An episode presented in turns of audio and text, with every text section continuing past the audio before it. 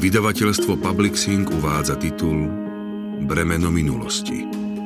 Napísal Dominik Dán, číta Martin Mňahončák. Táto audiokniha je zo série Denník dobrého detektíva.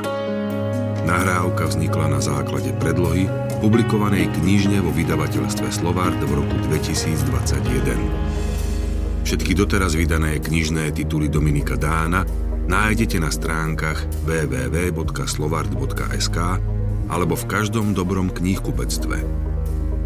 Táto nahrávka vznikla v roku 2021. Mesto, príbeh a všetky osoby v tejto knihe sú vymyslené akákoľvek podobnosť so skutočnými udalosťami je čisto náhodná, hoci sa môžu niekomu zdať akési povedomé. Res modo formosa forizest – intus maculosa. Vec navonok krásna býva vnútri poškvrnená. Tibulus. Venujem Janke Kolárovej a Ivanovi Gajdošovi.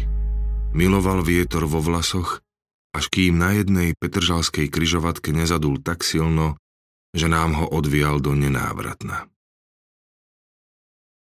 Za odborné rady a neoceniteľnú pomoc ďakujem mudr Ivete Čiernej, PhD, mudr Lucii Mihalejovej, magistre Anne Kratochvílovej, Miroslavovi Uhliarovi, mudr Vladimírovi Zemanovi, mudr Denisovi Valentovi, PhD, mudr Dušanovi Rapošovi, CSC, MPH. Kapitola 1. Február 1991 Sem, ukázal doktor Lendel. To nemyslíš vážne, doktor, Zaskúčal Kraus. Vážne? Dohoda bola, že si môžem vybrať. No dobre, ale toto... Doktor Lendel, odborník zo súdneho lekárstva, sa zaškeril. Prikývol a tým potvrdil svoj výber. Pred dvoma týždňami detektív Kraus a detektív Kanis potrebovali pomoc. Vážnu, odbornú pomoc. Riešili prípad beštiálnej vraždy Otílie Geroltovej a jediný, kto im v rozhodujúcej chvíli mohol pomôcť, bol doktor Lendel. Najprv pýtal 5000 korún. Napokon sa s detektívmi dohodol, že im pomôže aj za pivo, ale podmienkou bolo, že podnik si vyberie sám. Vybral si. Kriste, pane, komentoval jeho výber Kanis. Stáli pred luxusným hotelom s najlacnejšou izbou v cene policajného platu. Mesačného platu. Pochopiteľne, izba na jednu noc. O cene piva v takom podniku nemali detektívy pochybnosti. Dúfam, že reštaurácia je v rekonštrukcii. Modlil sa Kraus. Nebola v rekonštrukcii. Páni? Oslovil ich čašník vo fraku. Mierne sa uklonil, ustúpil Rukou ukázal k stolu, ktorý im vybral. Sotva ich usadil, uklonil sa znova, pred každého položil jedálny lístok, znova mierny úklon. Nahol sa nad stôl, piezoelektrickým strieborným zapalovačom zapálil sviečku v strede, zapaľovač rýchlým nacvičeným pohybom obradne schoval do vrecka. Znova sa uklonil, počkal, kým zavrú ústa, rozďavené v údive. Krauzovi hra na klaňačku začínala ísť na nervy. Celkovo bol nervózny, nebol vo svojom prostredí, nebol vo svojej koži. Zadimená štvrtá cenová skupina s pivom porozlievaným po stoloch a s preplnenými popolníkmi, prosím, to by šlo. Ale striebro, kvety, snehobiele obrusy a zástupy ofrakovaných čašníkov čakajúcich len na pohľad aby hneď priskočili a poslúžili, kto to kedy videl.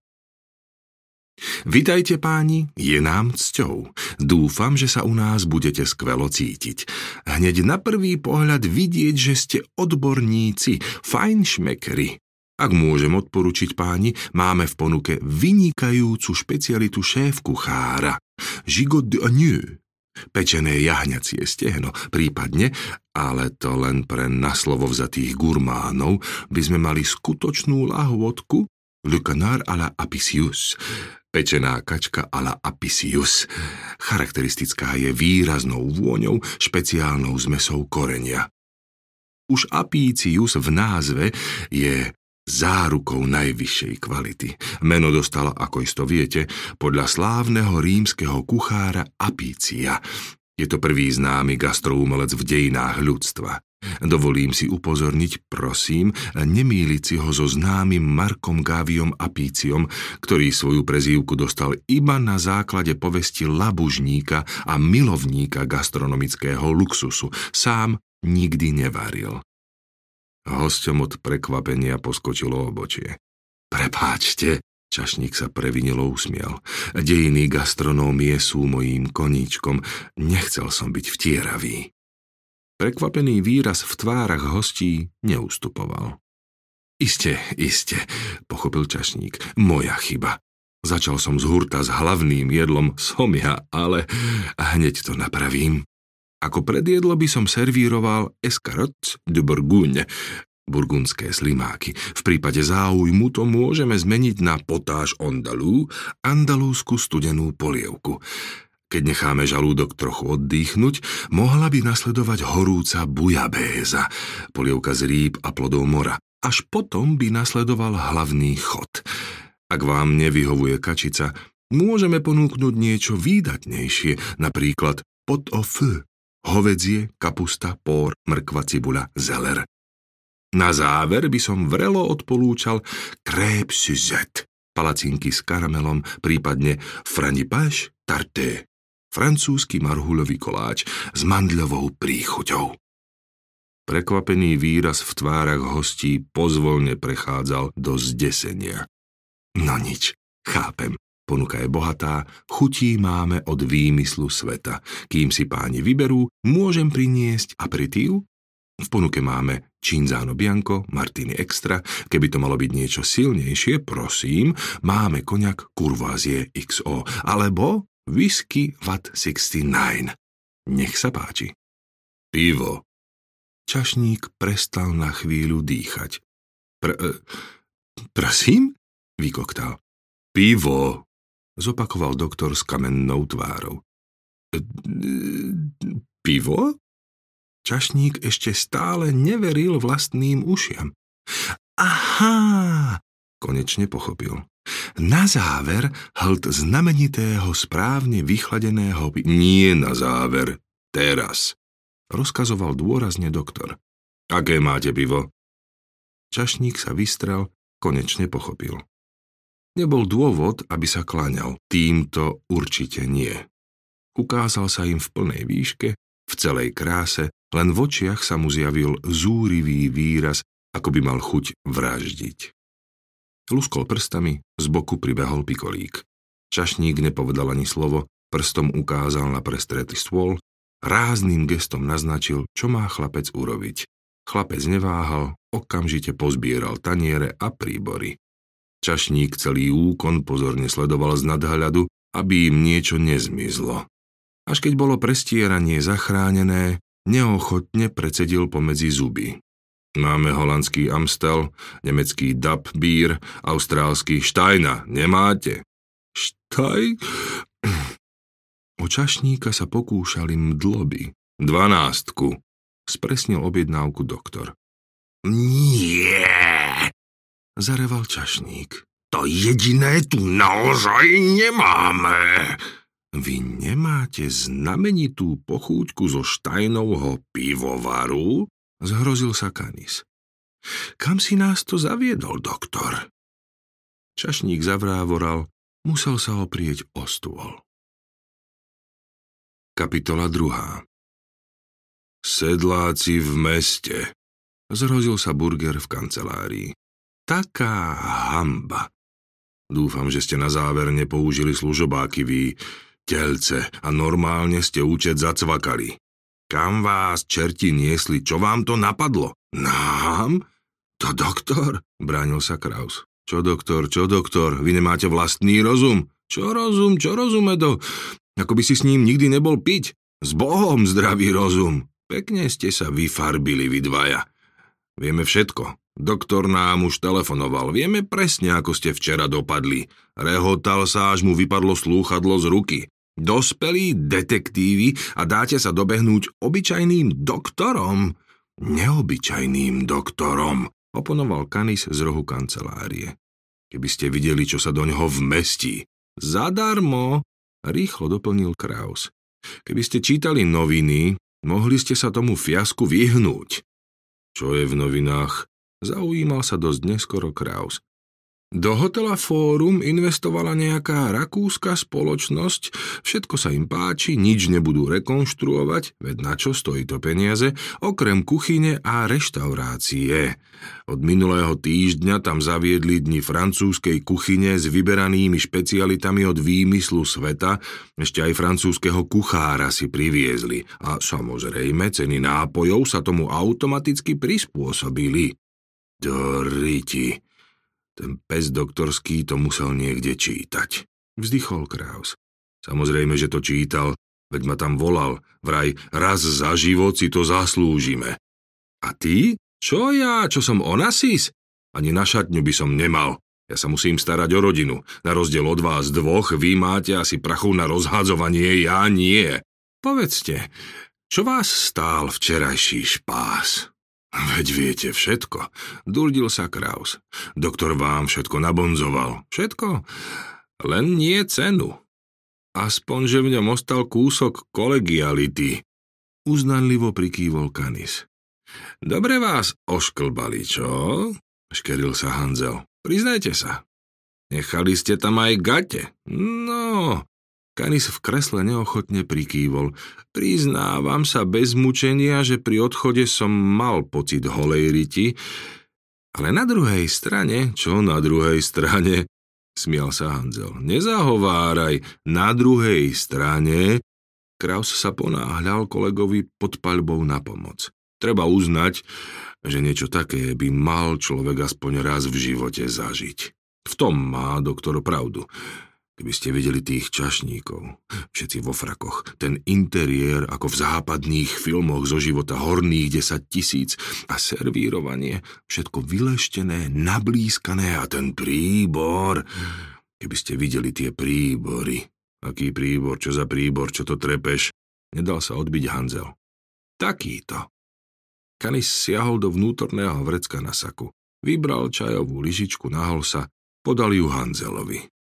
Kolega zagánil, poťažkal, dýchol, vyleštil rukávom. Boha, fakt, čisté striebro. Podal lyžičku burgerovi. Mmm, priznal detektív, keď sa presvedčil. Kedy ju chceš vrátiť? Vrátiť? Kaniz od prekvapenia rozhodil ruky.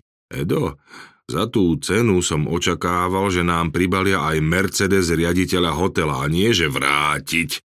Že vrátiť? Ty si dobrý. V tom prípade s vami končím. Burger šmaril lyžičku do zlodeja vyvaleného v kresle v rohu kancelárie. Zlodej bol nielen šikovný chmaták, ale aj pohotový brankár, chytil ju šmahom ruky. So zlodejmi sa nebavím, uzavrel Burger. Edo, neblbní, je to len lyžička, je to striebro. Jeden z najvzácnejších kovov na svete. Chudák riaditeľ má šťastie, že nepoužíva príbory zo zlata. Nanosili by ste sem 3 kilá, čo? Nekradneme. Zbytočne sa bránil Kanis. Iba sme sa chceli pochváliť a toto mal byť dôkaz. Kanis zamával lyžičkou na celú kanceláriu, aby všetci verili, že si včera užili. Končím s vami, ako som povedal, so zlodejmi sa nebavím. Trval na svojom burger. Alebo zvraštil čelo, ako by premýšľal, alebo vieš čo? Daj ju sem. Ja ju riaditeľovi vrátim osobne.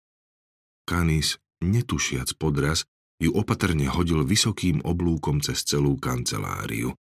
Burger zachytil prihrávku, ešte stále so zvrašteným čelom si dôkladnejšie obzrel lyžičku, odrazu sa mu čelo vyjasnilo, dostal nápad, Pomiešal si kávu, trochu nabral, usrkol, slastne zamľaskal, uznanlivo pokýval hlavou.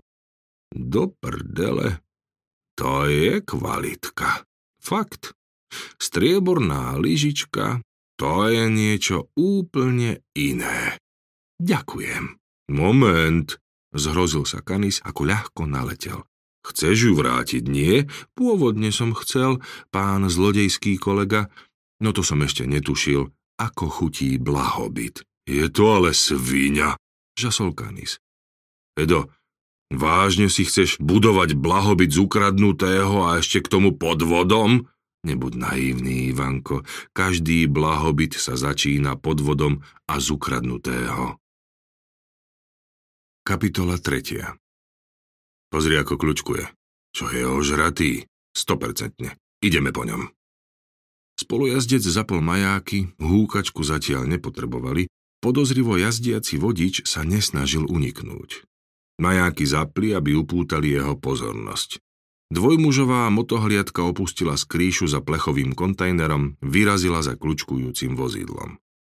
Dobehli ho na najbližšej kryžovatke. Čuduj sa svete, Napriek tomu, že o tretej nad ránom boli prakticky všetky kryžovatky v meste vypnuté, iba blikali oranžovo, vodič zelenej škodovky zastal. Vôbec mu neprekážalo, že je na hlavnej, dával prednosť boh vie komu, lebo kryžovatka bola ľudoprázdna. Motohliadka zastala vedľa neho v odbočovacom pruhu, no odbočiť sa určite nechystali. Spolujazdec v služobnom aute stiahol okienko. Vodič zelenej škodovky ho nevnímal, sústredene civel niekam pol kilometra pred seba. Pevne zvieral volant v predpisovej polohe o 10 minút dve, nakláňal sa dopredu, ako by zle videl. Celkovo vyzeral podozrivo, ako si strnulo. Hej, hej, ty! Policajt sa snažil upútať pozornosť, aj zamával rukou.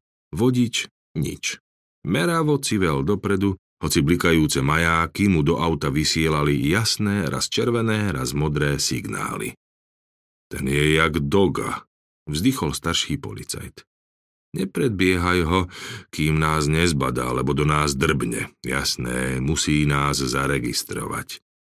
Vodič zelenej škodovky odrazu precitol, poobzeral sa a keď sa mu pohľad stretol s pohľadom spolujazdca v policajnom aute, hegloním. Vystrel sa Jednou rukou odkýval, akože čaute chlapci, aj sa pokúsil o silený úsmev, no nebolo mu to nič platné.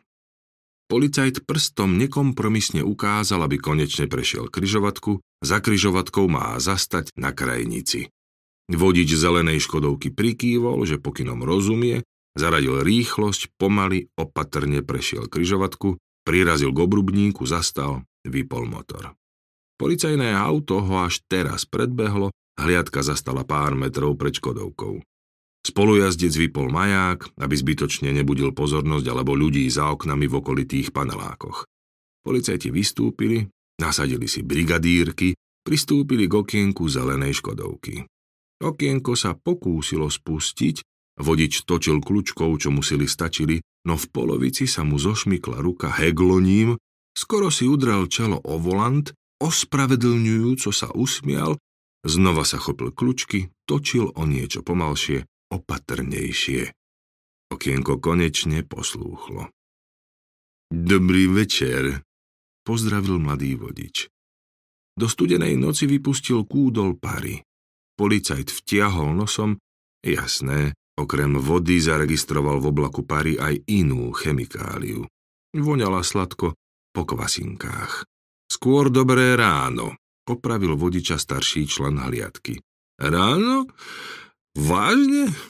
Prepašte, ako to letí, letní, letí. Súdr, eh, pán vodič, mohli by ste vystúpiť?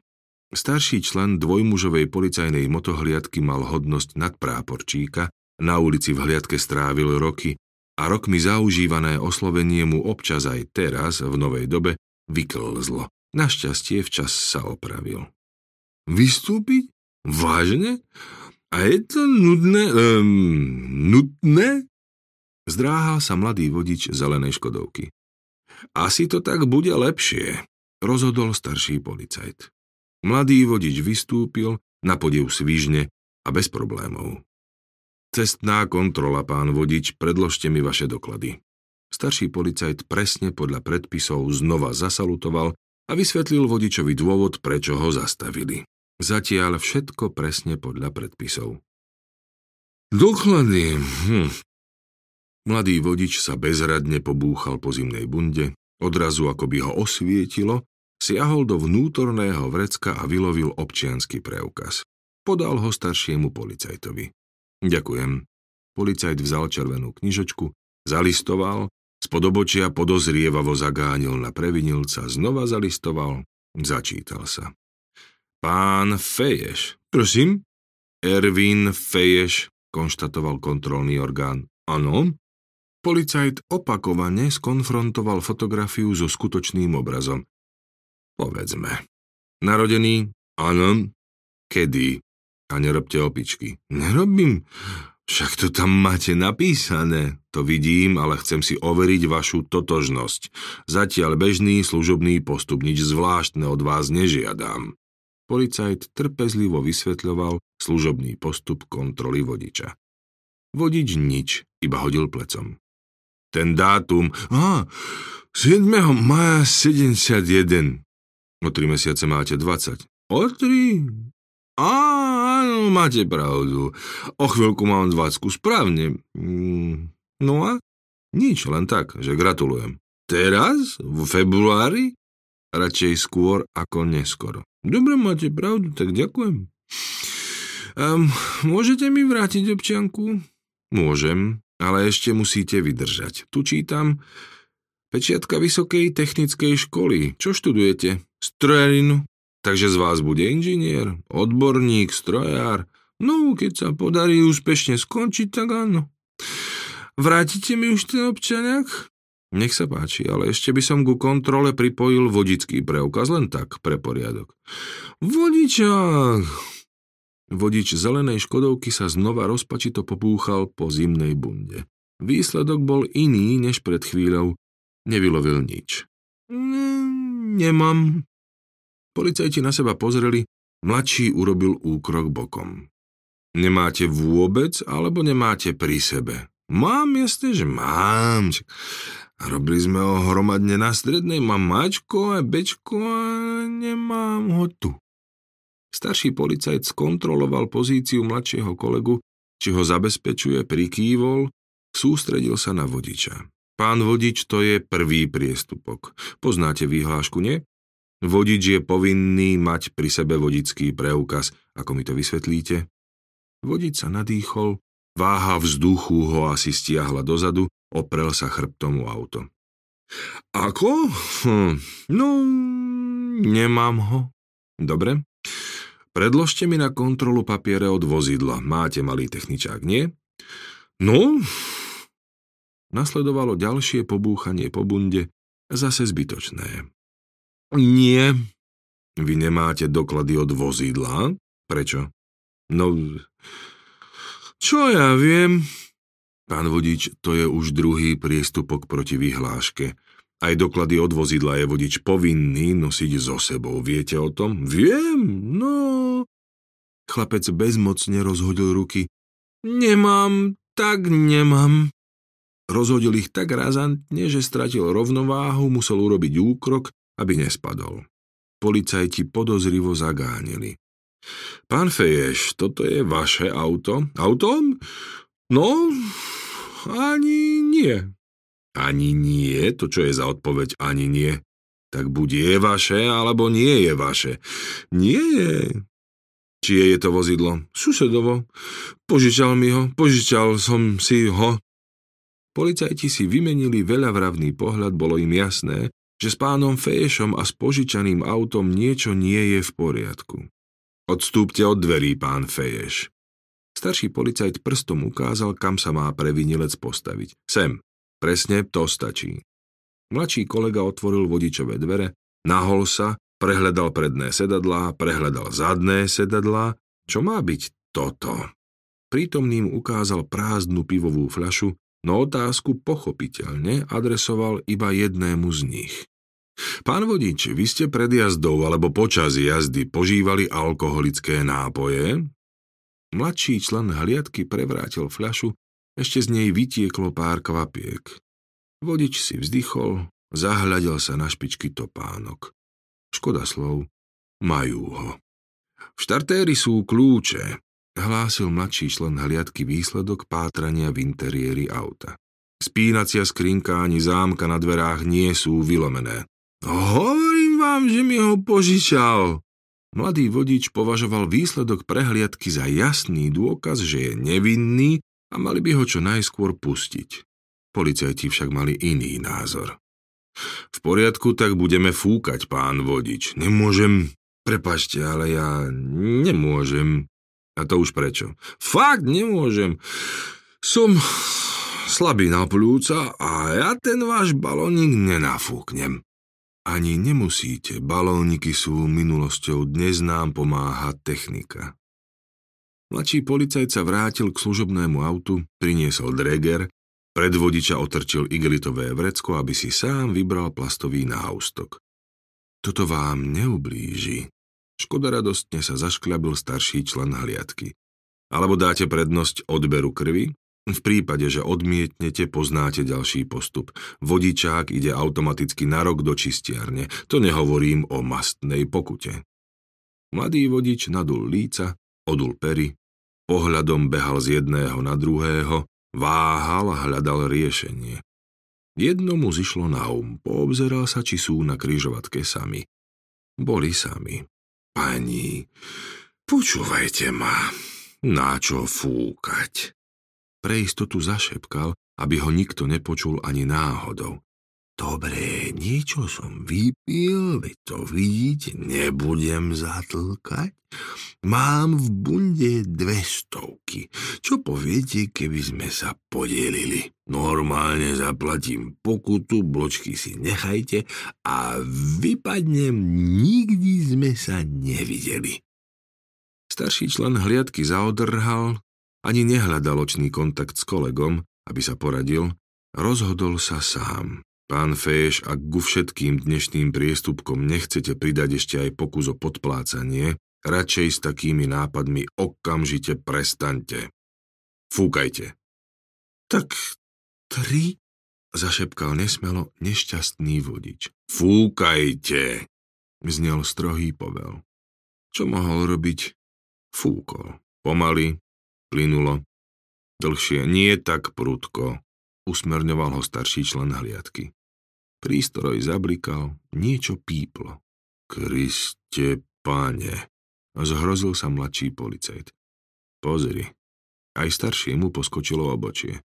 1,48 Človeče nešťastný a vy nás chcete odbiť dvoma všivavými stovkami? Veď vy ste nacenganí jak doga, ale okamžite... Počkaj, tichšie. Vysielačka. Monológ staršieho člena hliadky prerušila nastrčená kolegova dláň. Stál bližšie k služobnému autu, počul lepšie. Čo? Počujem z auta vysielačku, volajú nás.